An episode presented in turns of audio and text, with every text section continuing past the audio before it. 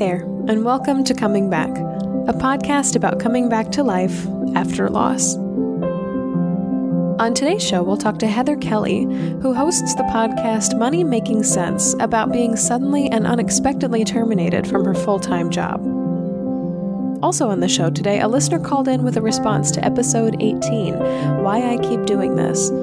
She's got some thoughts on the pain of a breakup and I'll speak frankly to the unfortunate reality of the grief comparison game.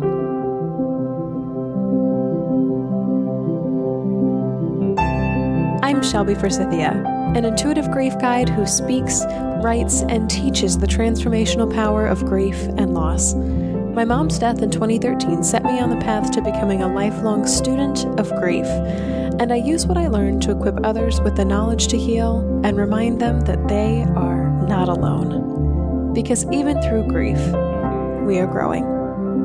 Let's get started. Hi, everybody, and welcome to another episode of Coming Back. Thank you so much for being here with me. I've got just one last loving reminder that our second Fun One episode, episode 20, is coming up next week on September 27th. We'll be talking all about grief's connection to Gary Chapman's book, The Five Love Languages. And the five love languages are receiving gifts, words of affirmation, physical touch, acts of service, and quality time. Normally, the five love languages are used and intended to help couples in romantic relationships understand each other better and communicate with each other better, but the five love languages can be seen in all relationships, so parent child, best friend relationship, coworker relationship, and even in grief. Did you go over to clean your friend's house after they'd had major surgery? You're probably an acts of service person. Did your grandmother handpick items from her home to give to everyone before she died? She's probably a gifts person. Did your best friend keep a gratitude journal during his breakup and fill it with kind words from people who love him? He's probably a words of affirmation person. So I want to know where have you seen healing from grief connected to one or more of the five love languages? Where have you seen people grieve because of a lack of or misunderstanding of one or more of the five love languages? Call or write in with your thoughts because we're airing the show next week. 312 725 3043 or Shelby at shelbyforsythia.com. I would absolutely love to hear from you. Alrighty, so have you ever felt alone in your grief? Have you ever felt so incredibly isolated and solitary and dark and helpless in your pain? Yeah, of course you have. I have too. Part of the experience of grief is falling off the face of the earth for a little while, knowing without a shadow of a doubt that no one else has ever felt exactly this way, and believing with everything in us that our lives are completely, totally, 100% destroyed by our loss. Yes, of course you've been there. Maybe if you're listening to this podcast, maybe you're there in this space right now. But have you ever fought to stay there? Have you ever fought to live in that darkness, to make a home in this space of not having, to cling on to the story of this totally ruined my life? You may be thinking, no, of course not. Why would I do something like that? Why would I consciously fight to keep feeling like crap? Why would I want to keep telling myself and telling others the story that I'm helpless and hopeless and out of possibilities? Who would do that? And I'll give you one answer today, grief growers. Me. Grief growers, this is what grief comparison looks like. This is how it energetically feels. When we hold up our grief in comparison to what somebody else has lost or somebody else is feeling, this is the point that we're fighting for that our pain and our loss are deeper and stronger and worse and harder and darker and more painful and more difficult than anybody else's. That our hearts are in worse shape. That our lives, our stories are more damaged than theirs. And you know what sucks about grief comparison is that it feels good. It feels good to be the victim. It feels good to be pitied. It feels good to win the my horse is deader than your horse argument. It feels good to be the more broken one. It feels good to continue to author the story that our lives are totally ruined forever by our losses. Why? A lot of reasons why. Because then we get the eyes and the ears on our story that we want or that we didn't have before. Because we put other people with quote unquote lesser losses in their place. Because finally, people acknowledge just how bad things are for us.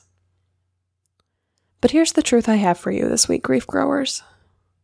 No matter who you are, no matter where you live, or what language you speak, or how old you are, or what type of childhood you had, or what color your skin is, or what your education is like,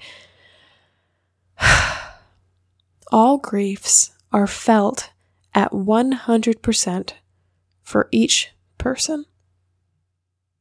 Every single loss that we experience is felt at 100% max capacity for each of us. And our capacities may look different on the outside. Our losses may look very different. Our losses may look the same. We may label our griefs the same death, divorce, miscarriage, job loss, pet loss, child loss, loss of a home. But we cannot compare pain within losses. Because for everybody, the pain is at 100% of what they can feel. There's no contest in that. There can't be. So, these arguments I've seen on Facebook about Hurricane Harvey and Hurricane Irma, where people are like, at least your family got out in time. At least your grandparents are still alive. At least you still have a home to go back to. And these real life conversations where people reply with, Oh, you think that's bad? My cousin lost her job and got diagnosed with cancer in the same year. Be glad that's not you. Or these unspoken family comparisons where you grieve openly for Uncle Brad when he dies, but nobody seems to care when the youngest child's pet lizard escapes for good, saying, But he's just a pet. Where are you making comparisons of types of grief? in your life? Do you have an invisible scale that you line things up to?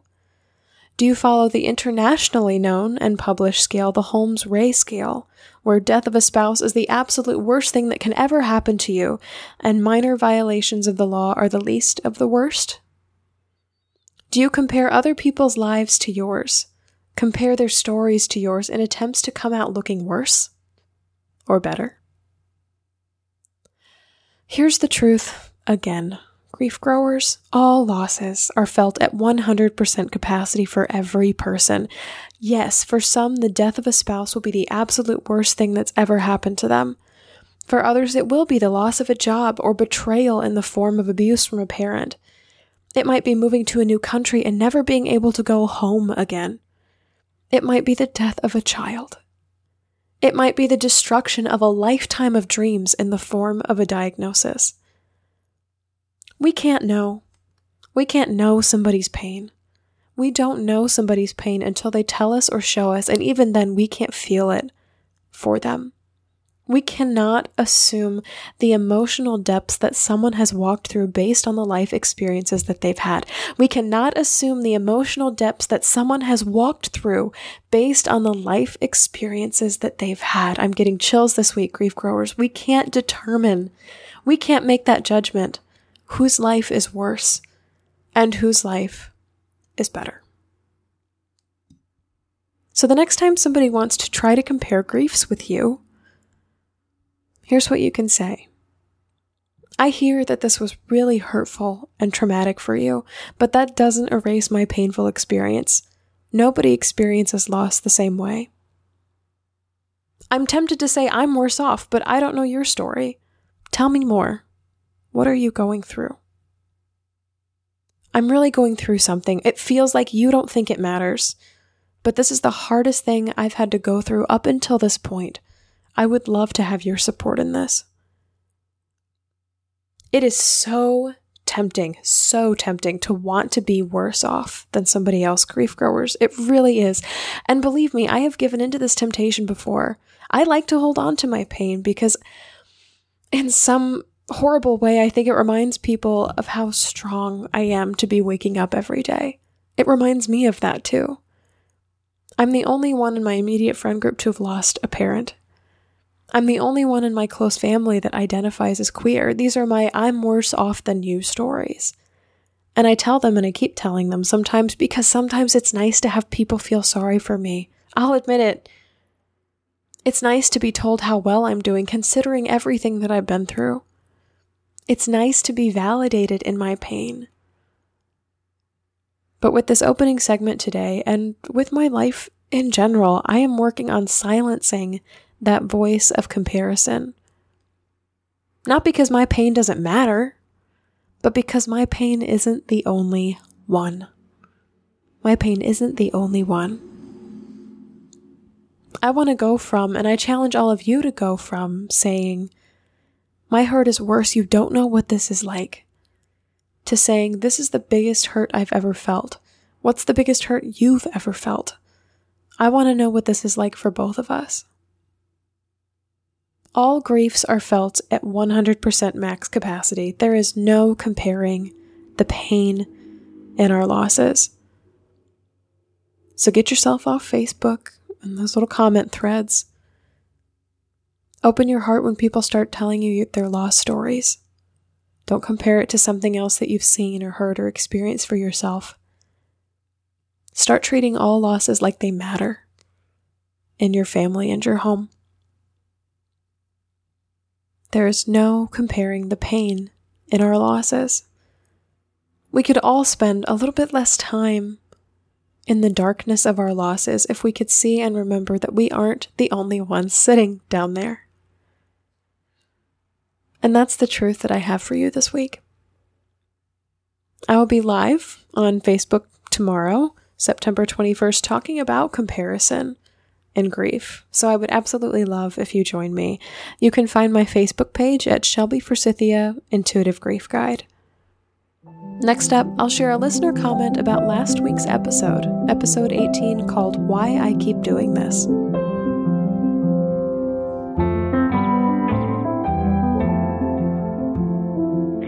Shelby. This is Anne in California.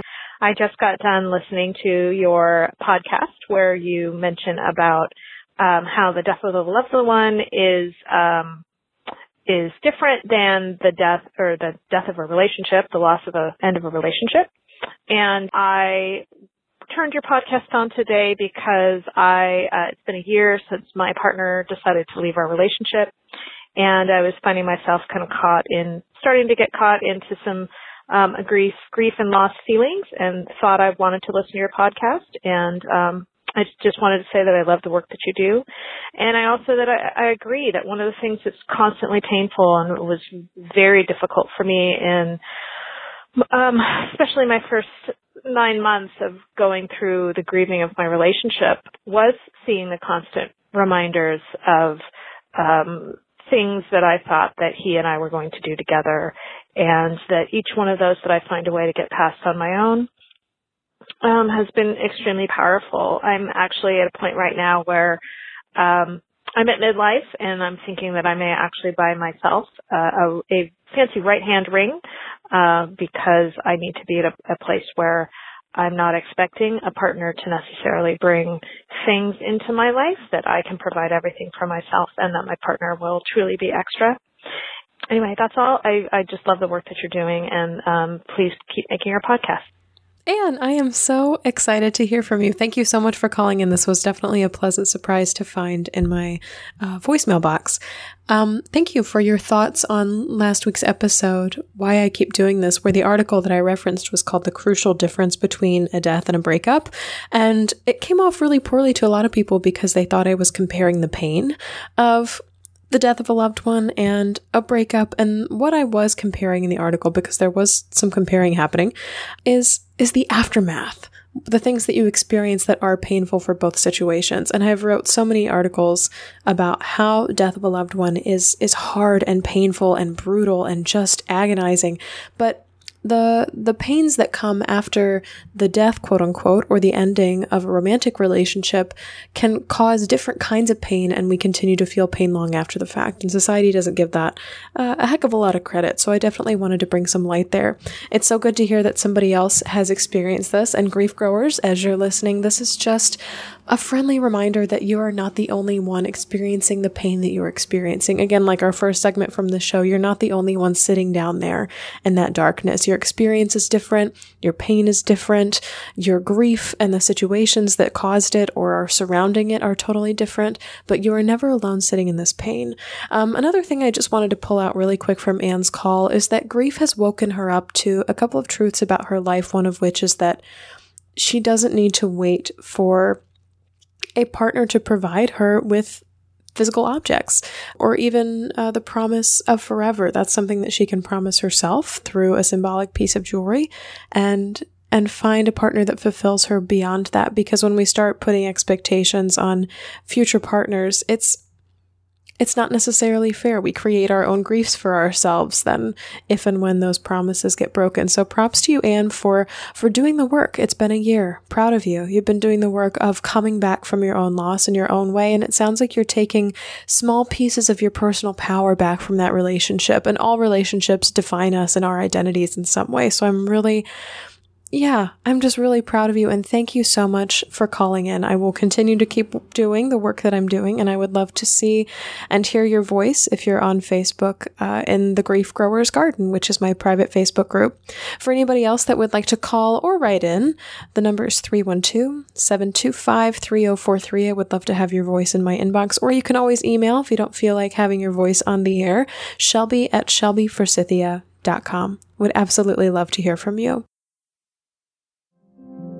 Next up, we'll chat with Heather Kelly about being forced out of a job she loved and how she came back more joyful than she expected.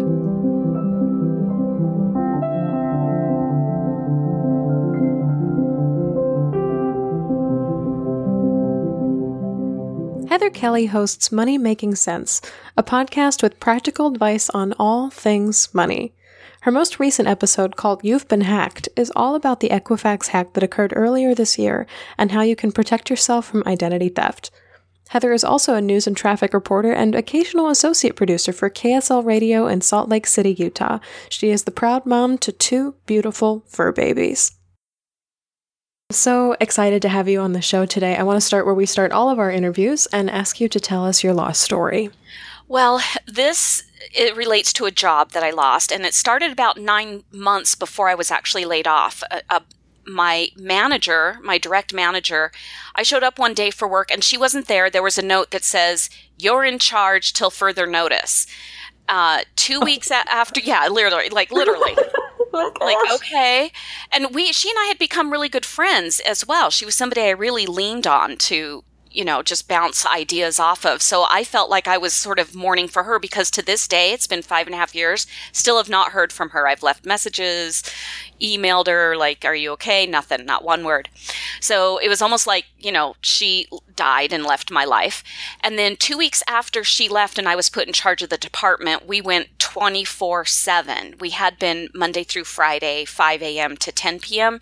And then we went 24 7. And I was all of a sudden thrust into hiring people, interviewing them, hiring them, getting them trained and had been going doing that for about a month and I got a phone call from my dad saying my mother was in the hospital and she may not make it.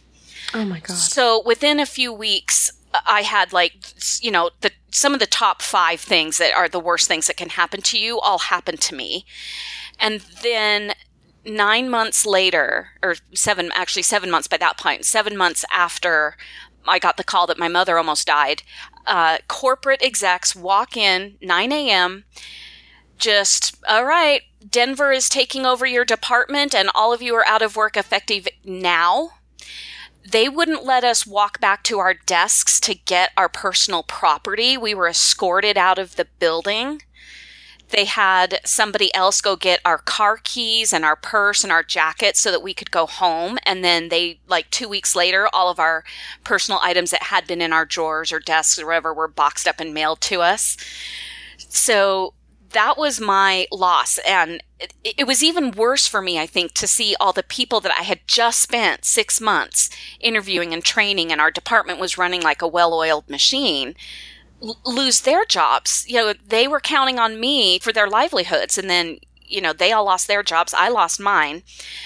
And it was just a complete devastation. This was a job I thought I was going to keep for at least 25 more years. I'd, I was going to retire from this job. And it was just, it was gone. And I, kind of, I was so angry. I, I mean, I am a pacifist. I believe in gun control. And all I could think about was getting machine guns and gunning pe- the people down who did this to me. I mean, it was, I was, had gone kind of off the deep end. I started drinking excessively uh, just because I, it, it, it, hurt. Like the feeling, the anger and the sadness and the disappointment was just so much I couldn't deal with it. So I just started drinking. And the times that I was sober, I remember going into the grocery store one time and I was just sort of aimlessly walking up and down the aisles and I reached for a loaf of bread once and just started sobbing uncontrollably. And I had to leave the cart where it was and just walk out the door and sit in my car for 10, 15 minutes until I could control myself enough to drive. So it was, it was nuts. And after about four months, I finally realized, like, I came to the conscious decision that I wasn't actually going to move through all these stages of grief. And actually, after sobbing in the grocery store, I kind of figured out I think I was suffering from PTSD. Mm, mm-hmm. f- from everything. And so that was about the time I drank for a couple more weeks after that. But then um, I finally went, you know what? It's not it, like it was a coping me- mechanism, and I probably needed it the first month but it's been three more months and maybe you should just stop drinking and deal with these emotions and get through it. And that's when I kind of, when I stopped drinking, cried a lot more and yelled at a bunch of people.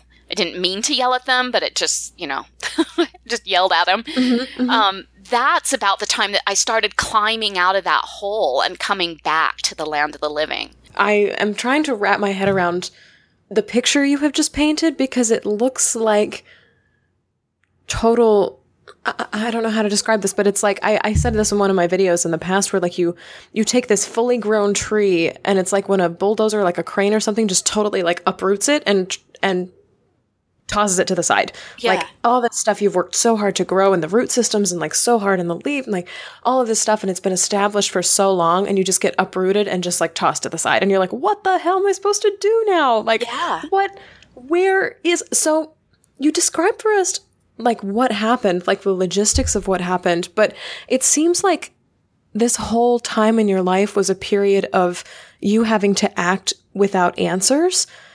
Did you ever get more answers as to what happened? Well, I was a traffic reporter and the company is nationwide and they decided at that time to just to me it seemed arbitrary i'm sure you know book wise they had their reasons but they consolidated they had probably 40 different um, markets that were reporting traffic and they decided to consolidate them into 25 markets. So 15 of us of the markets were just like, oh, Denver is going to report the traffic for Salt Lake City. Now, the reason Denver got it is because they were already reporting traffic not only for Denver, but for Seattle and Phoenix as well. Mm.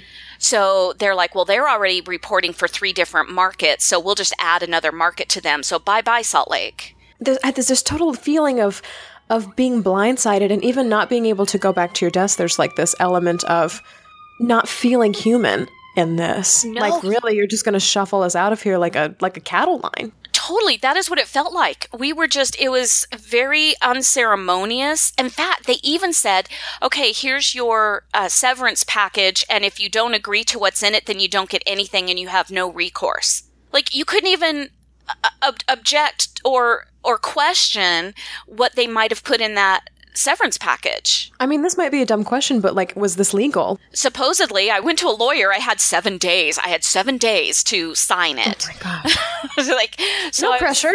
Yeah, no, not whatsoever.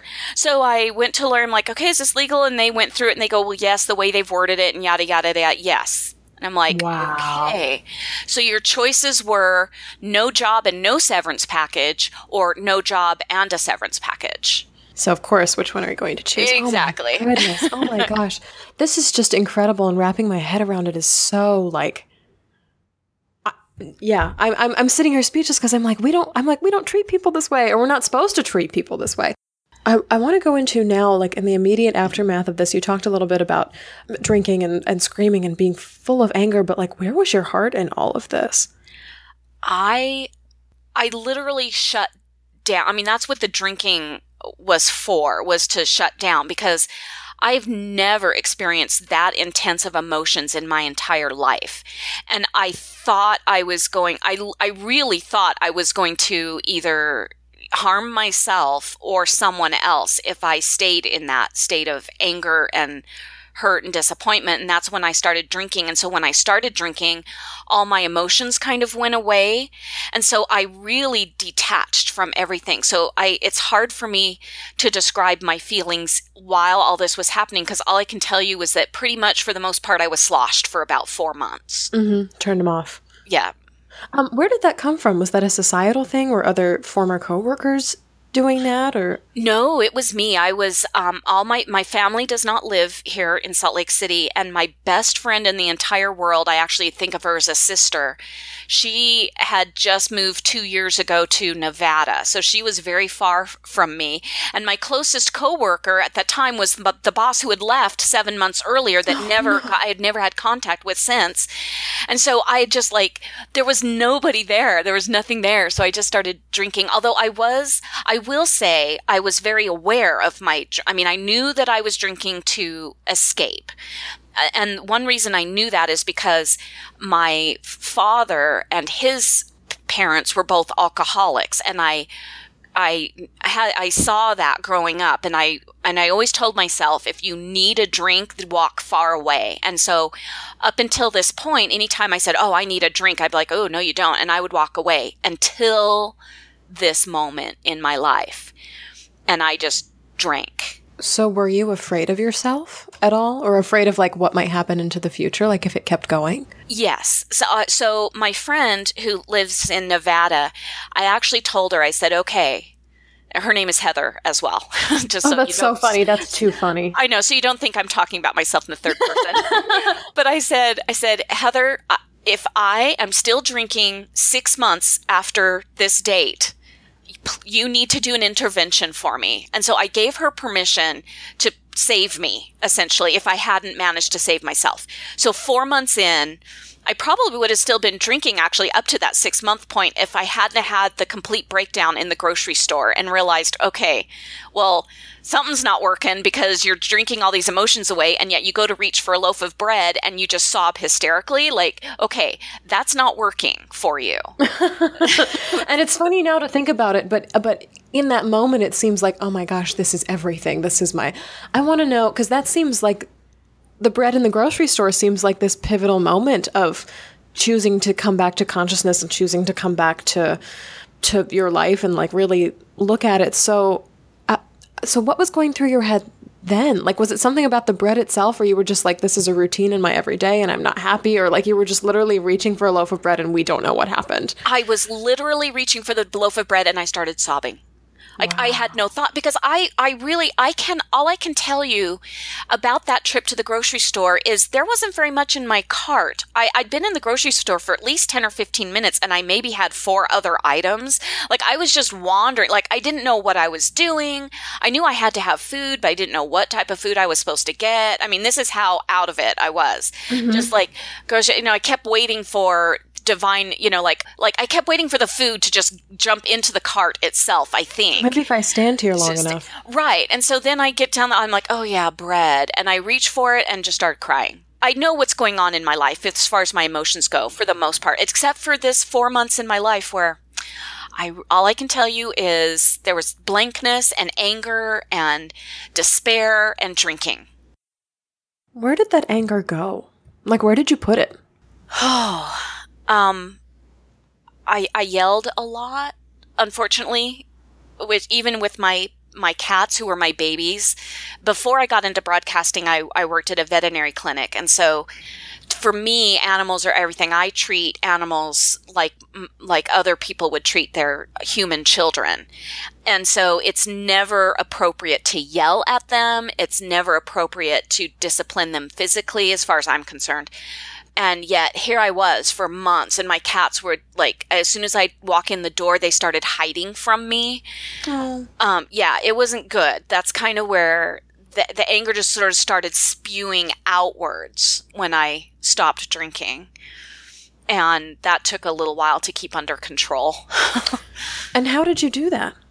I had a lot of talks with not only myself but my my friend Heather in Nevada and I would oh, oh let me tell you having a friend that you have the, the most trust in or a family member doesn't have to be, be a family member that you know first of all they know your deepest darkest secrets they're going to love you no matter what is essential if you're going through any type of grieving process i believe that at least from my experience and I would call her up and she would just let me cry or scream and tell her, you know, everybody's against me and how dare they and this, that, and the other. And she just let me do it until I not right at the very beginning of the process, but as time went on, and then I'd say like things like, "Everybody hates me. I'm just going to go eat some worms," or you know, whatever it was. that um, little song from a movie. I don't remember what movie yeah. it's from. Nobody likes me. Everybody hates me. I'll just go eat worms. Yes, and she would she would call me on my BS when it mm. was a, mm. when I needed it, and she could tell when I was just starting to do the self wallowing thing. There's it's one thing to be mad and and and rightfully so and be angry at the world. It's another to just start doing the self pity thing. And so she called me on it. She would she was like, "Uh-uh, no." And so even though I didn't want to hear it and I was mad at her for a little bit for, you know, how dare you, Heather, tell me that I, you know, shouldn't be wallowing. Like, don't you know what I've gone through? And she's like, yes, I know. It's like, yes, I know what you've gone through, Heather. I've been listening to it for four months now, you know. um, but she was a wonderful, wonderful help bringing me back to seeing what was reasonable for me to be upset about and what wasn't. Ooh, can you give us an example of that? So, about six or seven months after I'd stopped drinking, uh, I was getting, I was starting to get a little bit better. I just, I had just gotten a, a job on call. I wasn't permanent employee at that point. I was just on call. And so basically that com- the new company could just call me whenever they needed me, sick or vacation or whatever. And after a couple of months, I felt like, well, I've been filling in. I do the job great. And how dare you not give me a permanent position? And it's all this other company's fault for firing me that I'm not permanent this other place. And Heather stopped me right there. She says, Heather, really? It's your company that let you go. It's their fault that this other company won't give you a permanent position. Come on. Like, get over yourself. She's like, I'm going to hang up if you don't see reason right now. And she did one time. I'm not sure it was that. that she hung up on you? She hung up on me.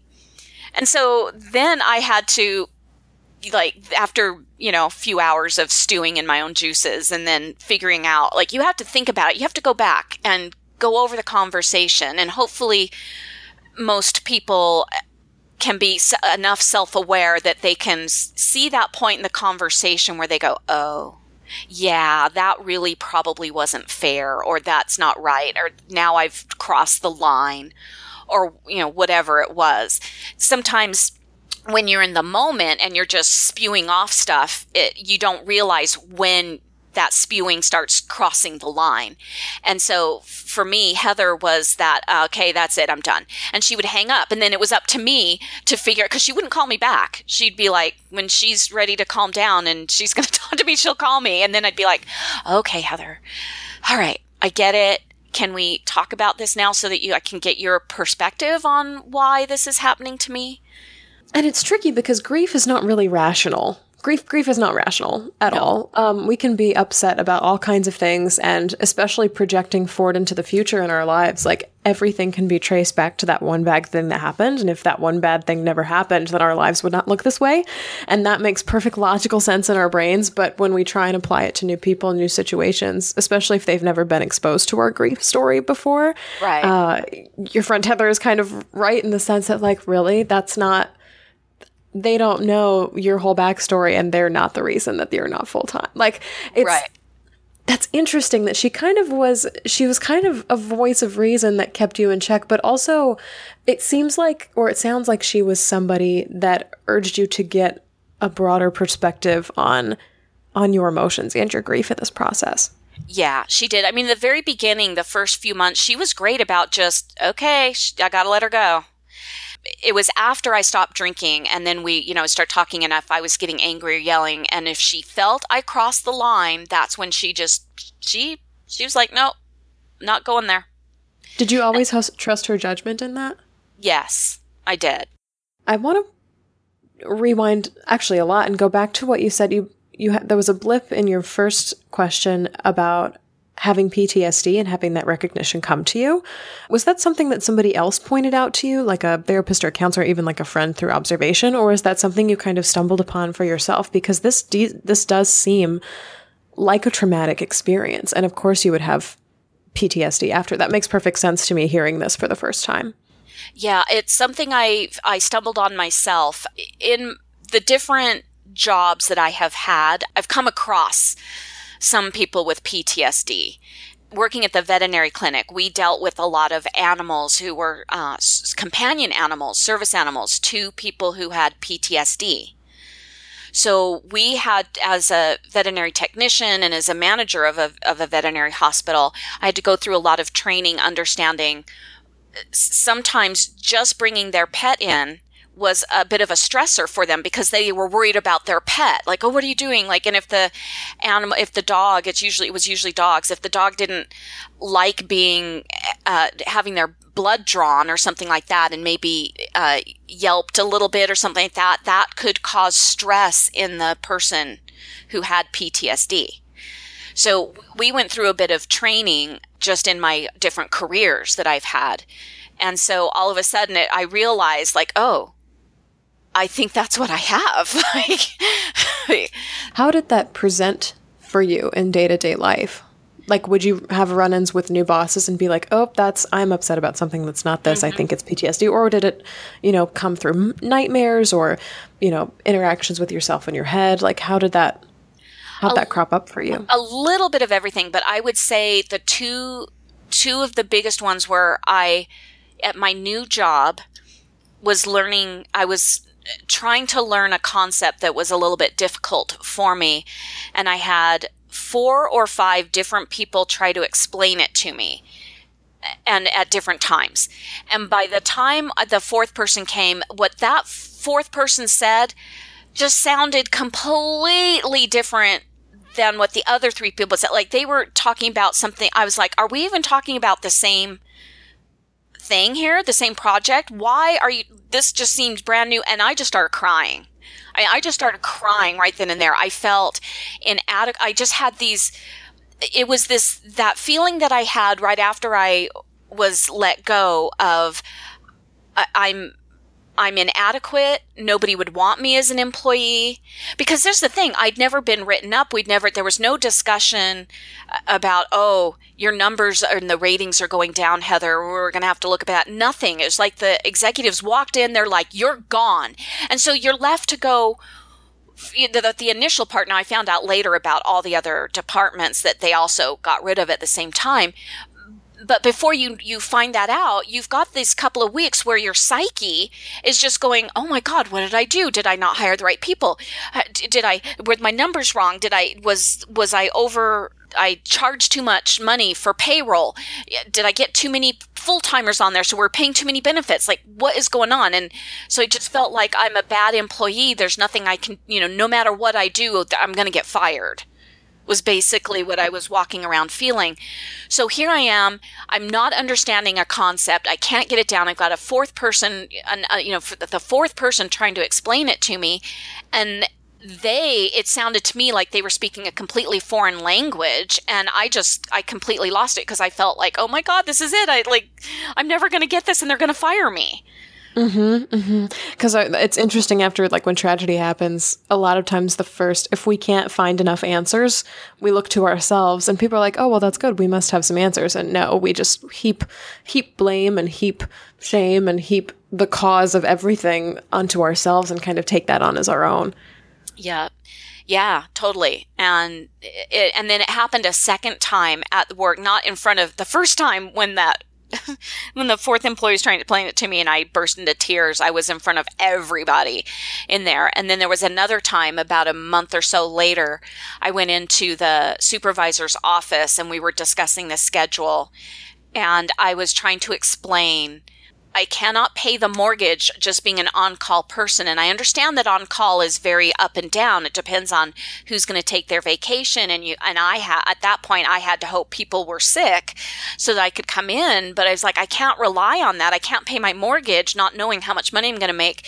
So I've gotten a, another job, a second job but I'm hoping to work something out here where I'm, you know, telling her what my hours were going to be. And I just started crying again because I think in that moment I thought, okay, she's going to tell me that I'm no longer worthwhile as an on call person because I'm not available at a certain amount of hours of the day because of this other job. So, have these mindsets started to shift at all for you? Mm. They have. I have. This is the company that I now uh, work at permanently. I'm still part time. I don't have full time status there yet. But I, because I was on call when I started there, I'm not only a news reporter, I learned how to be a news reporter. I've learned how to be an associate producer. And of course, they use me as traffic reporter because that's what I was doing bef- at my old job. And this also is the company that gave me the opportunity. They came to me and said, Hey, how would you like to host a show? And that's when I started doing the money making sense show. So they saw even even though I burst into tears at a couple of times at the beginning of you know my not so illustrious career there, um, they told me that they trusted me and like what I'm doing by asking me to do a show. Because that's an investment. Yeah, exactly. So that has helped a lot, helping my uh, insecurities. Now, I, they, I do find that they creep up from time to time. That's really weird because I didn't have those insecurities before I lost my job. Of course not. Of I course mean, not. I, I'd switched careers a couple of times, but it was on my terms and I knew what I wanted. I was kind of looking for the place where I wanted to be and I found broadcasting is it. Um, but then I lost that job with, with, no notice whatsoever. And I still, it's been five and a half years. And I still, every once in a while, feel like I'm looking over my shoulder going, oh my God, are they going to come in and fire me? Like, mm-hmm. it still happens once in a while. And that's like one of those lingering elements of grief that's like really irritating and really terrifying and just still just like, okay, who's going to die? Or like, when are they going to come in and fire me? Or do they want to break up with me? Like, it's all these things that, like, oh my gosh, like, there's still that slight feeling sometimes in the back of your head that's like, I see another shoe in the air. When's it going to drop? and sometimes they're shoes that we create for ourselves and they're just like hanging out in the air and like nobody put them there except for us. But, yeah. you know, sometimes there's things that start to look eerily similar to the last time and you're like, wait, wait, wait, wait, wait. Yeah. Um, so, how do you make peace with that feeling of, of things being out of your control and things could be taken from you at any moment. How has that mindset or mentality changed for you since all of this has happened? Well, I've always believed, even before all this happened, that everything happens for a reason but I never had to actually put that into practice until until I lost my job. I just walked around like, oh, everything happens for a reason. You know, it's one of those things that somebody tells you something bad happened to them, and you go, oh, everything happens for a reason. And I, yes, and, and people who like when bad things happen, people are like, this is such garbage. Why do you? How dare you say this to me right now? it's the same thing you said to your friend Heather. It's like, do you even know what I've been through? right? My goodness. Right. So uh, I always, but I did. I mean, I truly did believe that. I just didn't know it uh, by from experience until this. What I have discovered is, yeah, I was willing to retire from that other job. I would have stayed there for 30 years, been perfectly content being the manager of that department, doing my traffic reports, all of that. And I liked the job. It was perfectly fine. But what I've discovered being in the job I'm in now, I love my job. I am joyous. I wake up every morning. I, I have to be to work at 4 a.m. and I wake up before my alarm goes off. I love every, I love the people I work with. I love the, the corporate concept that they, that they get. Now, they still haven't hired me full time. That's one of the things I'm not thrilled about, but, but the, how they treat their employees and and the type of work they want from their employees. They're very very adamant that we as a news as a news company that we tell the facts. We do not lean one way or the other. Anytime you're doing any type of a story, it's this person said this, but this person disagrees, and this is why we can we never ever do a one-sided story. This company I work for refuses to go down that road. Mm-hmm. And I love it. That's quite refreshing. Yeah.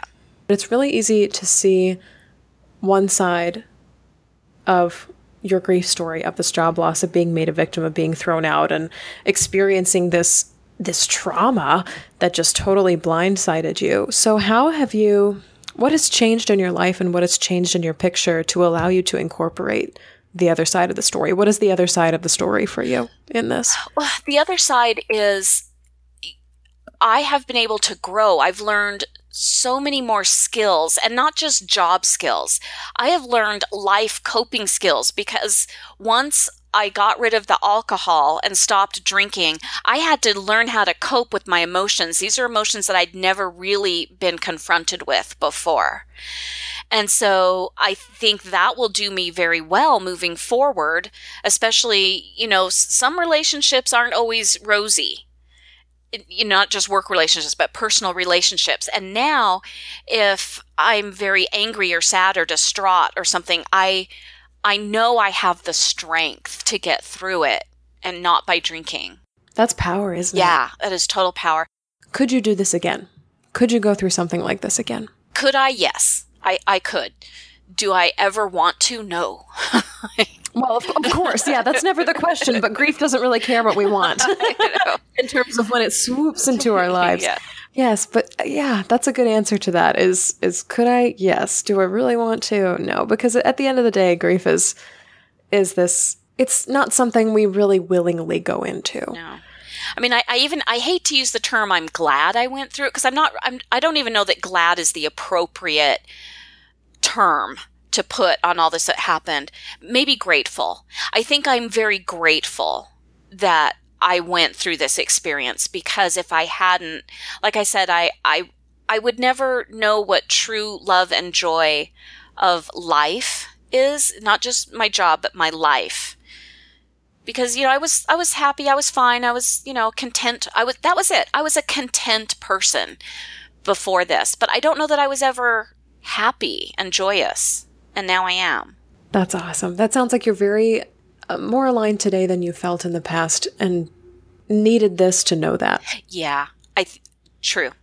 I want to know as we close up interview today if people want to get in touch about your podcast Money Matters, if they want to get in touch about losing a job and coming through the other side of that, uh, where can people find you and your work and what are you working on next? Oh, well, my the show is Money Making Sense. Uh, spelled just like it sounds.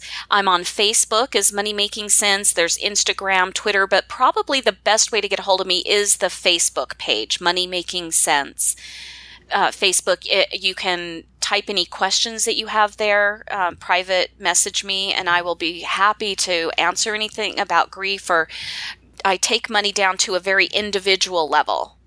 How do how will tax new tax laws affect you if you make less than $30,000 a year or over $75,000 a year? Um, DIY, when is it more cost effective to do uh, some construction projects yourself? And when will it actually save you money to hire a contractor to do it? Uh, you know, all sorts of topics that we cover in Money Making Sense, and it's on a personal level. Money, memories, death, divorce, you know, grief, all of it is all kind of tied together. So it sounds like your show is a phenomenal resource for anybody looking to um, deal with personal money issues.